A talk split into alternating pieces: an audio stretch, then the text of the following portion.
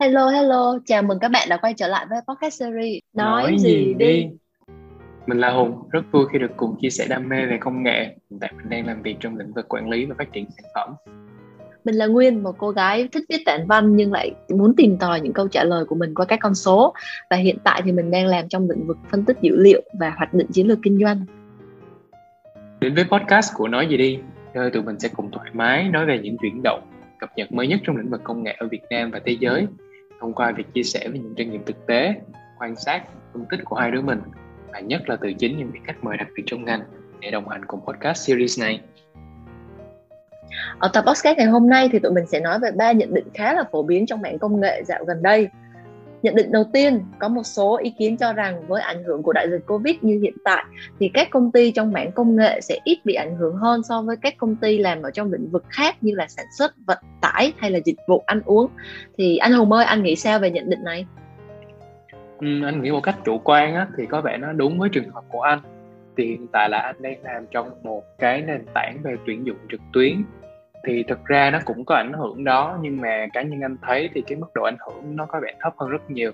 Bởi vì thứ nhất là về cái việc vận hành và thứ hai là về cái tốc độ tăng trưởng dù có thể chậm hơn so với trước đây, nhưng mà không đến mức là quá nặng nề. Và cụ thể như anh thấy là không biết em có cùng cái suy nghĩ hay không, tức là tụi mình cũng rất là may mắn ấy, đặc biệt là trong lĩnh vực công nghệ này mình hoàn toàn có thể làm việc tại nhà và được công ty hỗ trợ cũng như là những cái phúc lợi hoàn toàn không bị ảnh hưởng bạn thấy đó là một điều khá là may mắn so với những cái bạn mà đang làm trong những cái lĩnh vực uh, giống như em vừa chia sẻ. Thì không biết là nguyên có suy nghĩ giống anh hay không ha? Em cũng có cùng suy nghĩ với anh á vì thực ra là hai anh em mình cũng đang làm chung trong một cái lĩnh vực về công nghệ. Vậy thì để có một cái nhìn khách quan và sâu sắc hơn thì ở tập podcast này em có mời đến uh, trò chuyện với mình một vị khách, đó là anh Jackie Nguyễn thì hiện anh Jackie Nguyễn đang đảm nhiệm vai trò là giám đốc vận hành của công ty chợ tốt thuộc tập đoàn Carousel của Singapore, một trong những cái nền tảng thương mại điện tử lớn ở Đông Nam Á vậy thì anh Jackie ơi, không biết là ở cương vị lãnh đạo như anh thì suy nghĩ của anh về nhận định trên như thế nào ạ? À?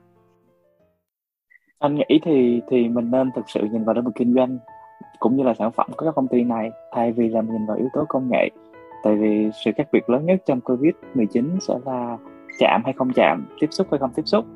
Nếu mà công ty có sản phẩm không cần quá nhiều sự tiếp xúc offline, thì chắc chắn là sẽ phát triển rất nhanh trong mùa dịch. Ví dụ như là các công ty về mạng xã hội nè, các công ty về video streaming, họ sẽ phát triển rất nhanh. Tuy nhiên, các công ty trên lĩnh vực khác sẽ không có được lợi thế này.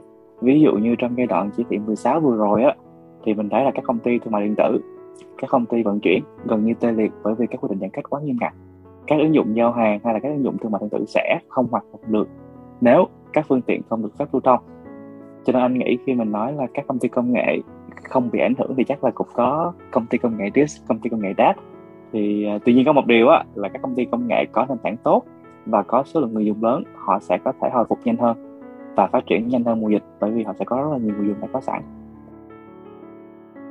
Vậy thì với bản thân chợ tốt là một trong những nền tảng thương mại điện tử lớn, mình đã có những giải pháp như thế nào để có thể giảm thiểu được ảnh hưởng của dịch Covid lên hoạt động kinh doanh của công ty không ạ? Riêng về chợ tốt trong trong mùa dịch thì thật ra chợ tốt rất là đa dạng ngành nghề. Sẽ có những ngành nghề ảnh hưởng nghiêm trọng bởi cái dịch lần này um, như là ngành nghề ngành bất động sản nè, như là xe cộ nè những sản phẩm có giá trị rất cao thì gần như là tê liệt trong uh, mùa dịch tuy nhiên mình lại có rất là nhiều điểm sáng như là ngành nghề thực phẩm về đồ ăn về thú cưng về cây cảnh trong nhà về điện thoại cũ laptop cũ. Bởi vì không phải ai cũng có thu nhập cao cho nên mùa dịch này thì họ cần những cái sản phẩm à, giá tốt và chất lượng và tốt như vậy và giá cả phải chăng như vậy để họ có thể tiếp tục work from home hay là học from home. Tất cả đều phải um, online. Cho nên chợ tốt trong xuyên suốt mùa dịch đó thì mình làm hai chuyện. Một chuyện là mình tập trung vào nguồn lực của mình để giúp cho người dùng của mình ở những chuyên mục phù hợp trong mùa dịch có được những cái trải nghiệm tốt nhất có thể. Và cũng như là mình đầu tư đón đầu trong tương lai. Bởi vì sau mùa dịch chắc chắn sẽ có nhiều thứ thay đổi. Thứ thứ nhất là chắc chắn là nhiều bạn lao động phổ thông cần tìm việc làm mới. Bởi vì có hơn vài chục ngàn doanh nghiệp đã đóng cửa và rất là nhiều à, hơn một triệu người lao động đã mất việc. Chắc chắn sau mùa dịch họ sẽ phải tìm tìm đến một nơi để tìm được được, được việc làm mới thì trong 4 tháng mùa dịch chợ tốt đã ra mắt trang mắt trang việc làm tốt com. Đây là trang việc làm chuyên về lao động phổ thông ở Việt Nam. Hàng ngày đã có hơn một triệu việc làm à, đang đăng tuyển đang có ở trên trang. Thì hy vọng là sau mùa dịch các bạn sẽ có thể tìm được việc làm nhanh chóng nhất có thể. Và với nhận định thứ hai có ý kiến cho rằng những công ty startup trong lĩnh vực công nghệ thường sẽ có nhiều tiềm năng để trở thành một startup kỳ lân hơn uh, cái tên gọi startup kỳ lân ấy, uh, thì được uh, nghĩ ra bởi nhà sáng lập là Island Lee của Cowboy Venture. Thì cái khái niệm này được dùng để chỉ những cái công ty startup chưa IPO tức là chưa được chào bán chứng khoán lần đầu ra công chúng mà có vốn hóa trị giá trên 1 tỷ đô la. À, gọi nó là kỳ lân bởi vì những cái công ty này nó hiếm hoi như chính cái loài sinh vật bí ẩn này vậy. Thì không biết là nguyên nghĩ như thế nào về cái nhận định này? Khi nói về những cái startup kỳ lân thì mình quan sát ngay trước sân nhà Việt Nam của mình đi sẽ có thể kể đến những cái tên như là VNG, VNPay và gần đây nhất mới nổi lên là Sky Mavic với tựa là game là SCV Infinity. Và cũng em cũng không ngạc nhiên khi mà cả ba công ty này đều thuộc trong cái lĩnh vực về công nghệ à, làm về phần mềm hoặc là công nghệ về tài chính và nhìn qua những cái nước hàng xóm trong khu vực như là Đông Nam Á thì cũng không khó để gọi tên một vài những cái ông lớn như là Grab hay là Gojek đều là những công ty phát triển trên nền tảng là siêu ứng dụng. Ừ. Theo như anh tìm hiểu á, thì cái nhận định này chắc là hoàn toàn đúng rồi đó Nguyên. Tại vì anh dựa theo một cái báo cáo gần đây là có đến 87% startup kỳ lân trên toàn cầu là đều thuộc vào cái nhóm là công nghệ phần mềm. Chỉ có 7% là thuộc về nhóm phần cứng và 6% còn lại là bao gồm các nhóm sản phẩm dịch vụ khác đó Nguyên. À, vậy thì có phải chỉ cần xuất phát điểm là một công ty làm về công nghệ thì đã là yếu tố đủ để trở nên thành công không anh? Thực ra em nghĩ là đằng sau cái sự tăng trưởng đột phá của các công ty kỳ lân này chắc hẳn phải có những cái yếu tố nào khác nữa. Anh nghĩ sao?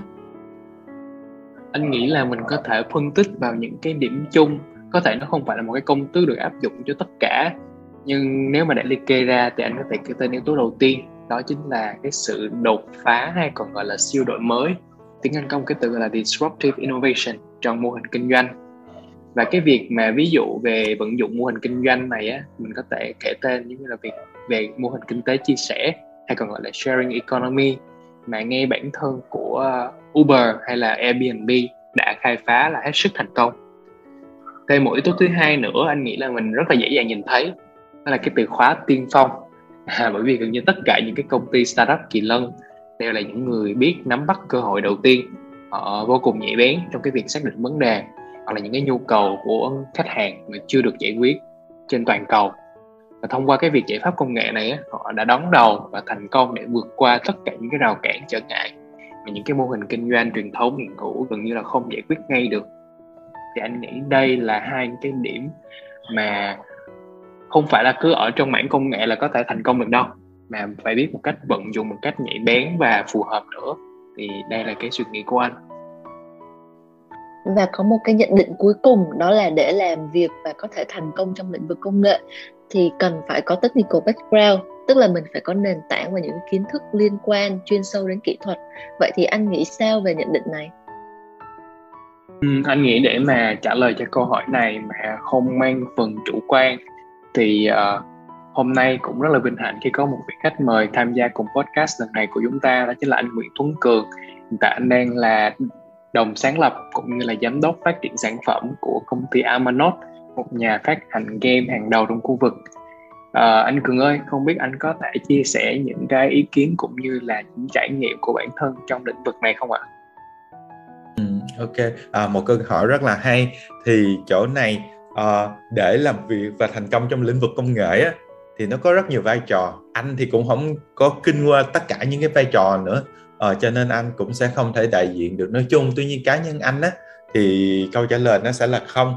Bởi vì cái quan trọng là mình mình đam mê và mình dám dấn thân vô để mình mình học hỏi mình tìm hiểu. À, và và thậm chí là cái từ nền tảng á, thật ra nó cũng bắt để để có được nền tảng thì người ta cũng phải bắt đầu ở một nơi nào đó phải không? À, thì thì thì mình dấn thân vô là mình mình bắt đầu và mình xây nền tảng của mình thôi. Cho nên đối với anh thì không nhất định là phải có nền tảng uh, vững chắc. Cái quan trọng là khả năng học hỏi và cái quyết tâm.